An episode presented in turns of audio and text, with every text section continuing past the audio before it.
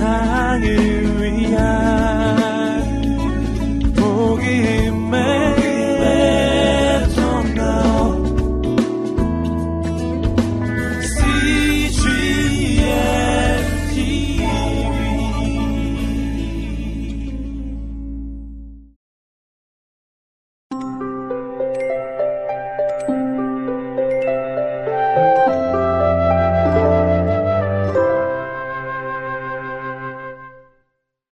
80일 누가복음 15장 말씀입니다.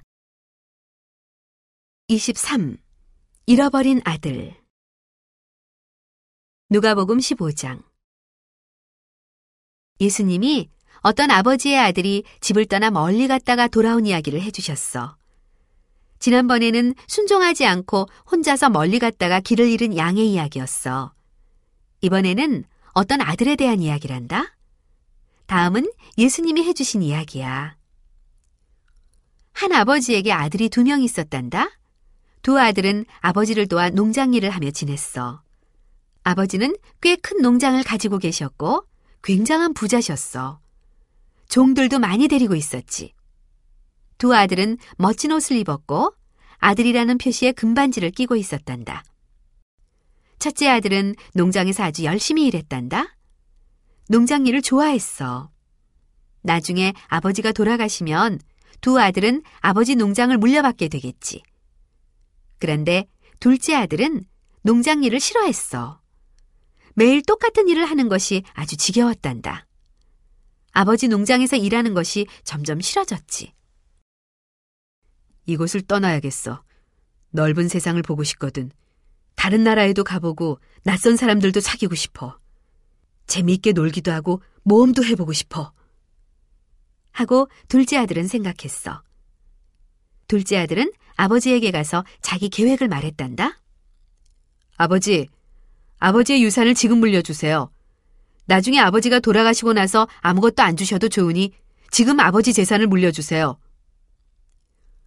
아버지는 집을 떠나겠다는 아들의 말에 가슴이 아팠단다. 그래서 아들에게 충고했지. 아들아, 내 눈에는 여기보다 다른 나라가 더 멋있어 보이지? 하지만 그렇지 않단다. 매일 잔치를 벌이며 노는 것도 금방 실증이 나는 법이야. 상관없어요. 저는 떠날래요. 둘째 아들이 말했어. 제 일은 제가 알아서 잘할 수 있어요. 내 뜻이 정 그렇다면 가려무나.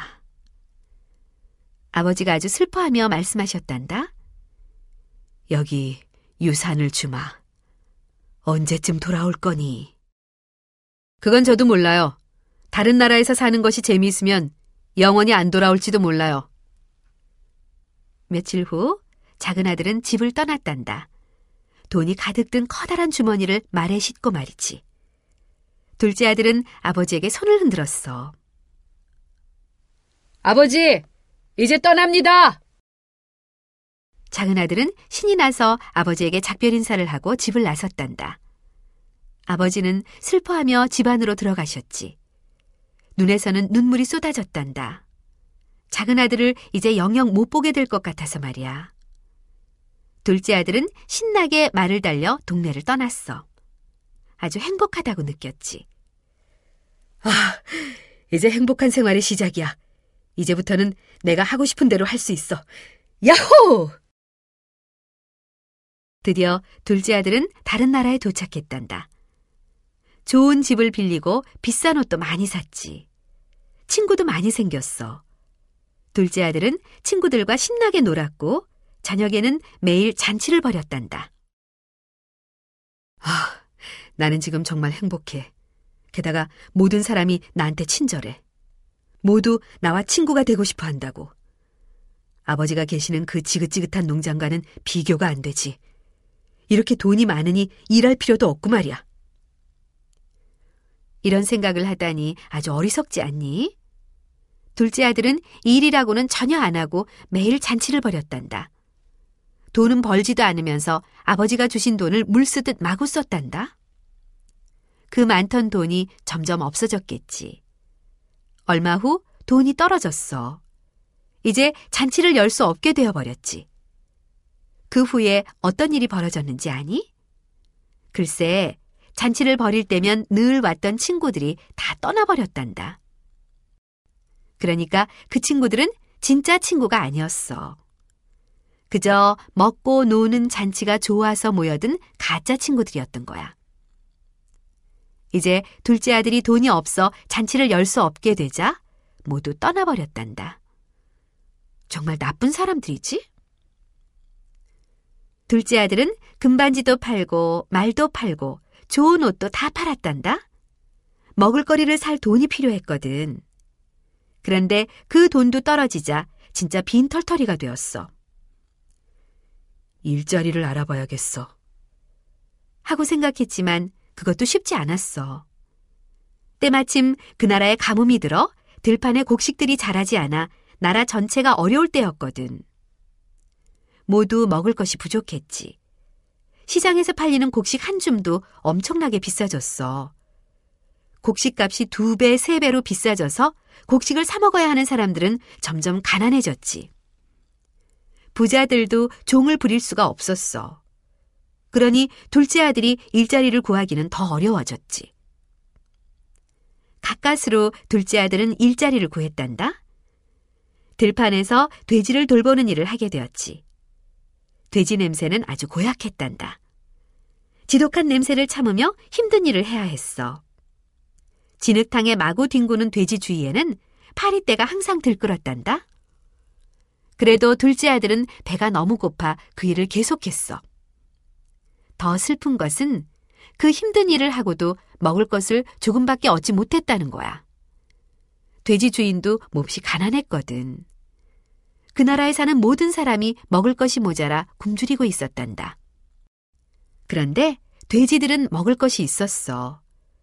돼지 먹이 말이야. 원래 돼지 먹이는 사람이 먹는 것이 아닌데. 둘째 아들은 너무 배가 고픈 나머지 그거라도 먹고 싶어졌단다. 정말 불쌍한 신세가 되어버렸지? 큐키한 냄새가 나는 돼지들 틈에 고픈 배를 움켜쥐고 앉아있는 꼴이 상상이 되니? 아버지의 농장에서는 종들도 배불리 먹을 수 있는데 말이지. 고향집에 있었다면 좋았을 걸.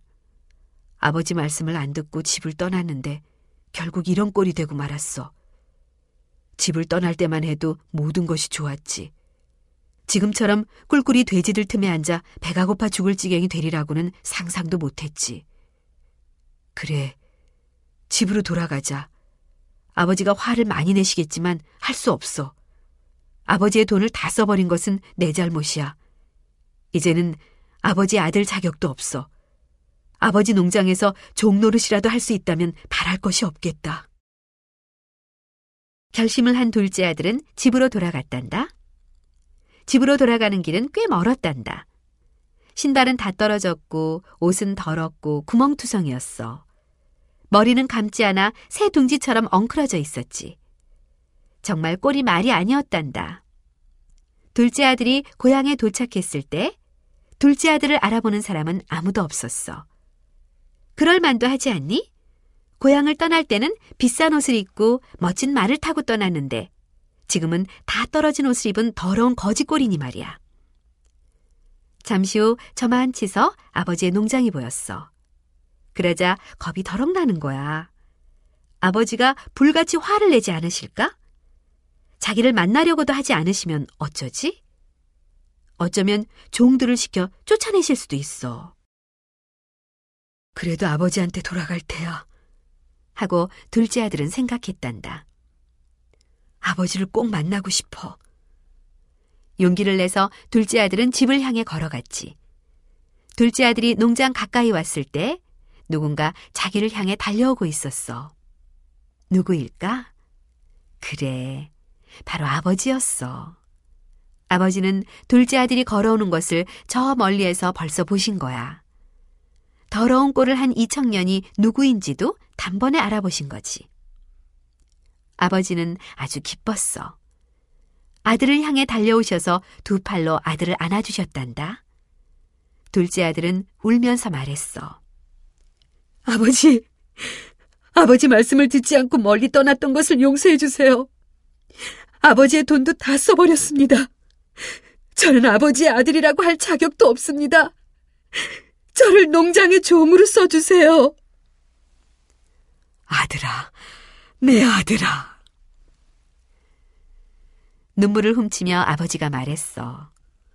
내가 돌아왔구나. 어서 집으로 가자꾸나. 먼저 목욕을 깨끗이 하고 새 옷을 입고 신을 신어야겠지. 금반지도 다시 끼워야지. 누가 뭐라고 해도 너는 여전히 내 아들이다. 아버지는 종을 불러 말했어. 가서 맛있는 음식을 만들어라. 잔치를 열어야겠다. 내 아들이 돌아왔다. 아들을 잃은 줄 알았는데 그 아들을 다시 찾았어. 잃어버린 내 아들이 다시 돌아왔다. 정말 멋있는 이야기지? 아버지가 아들을 얼마나 사랑하는지 느낄 수 있지. 둘째 아들은 아주 어리석은 짓을 저질렀지만 아버지는 여전히 아들을 사랑하셔. 예수님은 이 이야기를 통해 무엇을 가르쳐 주려고 하신 걸까? 예수님은 이 이야기의 아버지가 아들을 사랑하는 것처럼 하나님께서도 우리를 사랑하신다는 것을 가르쳐 주고 싶으셨어. 우리는 이런 생각을 할 때가 있지. 나는 하나님이 필요 없어.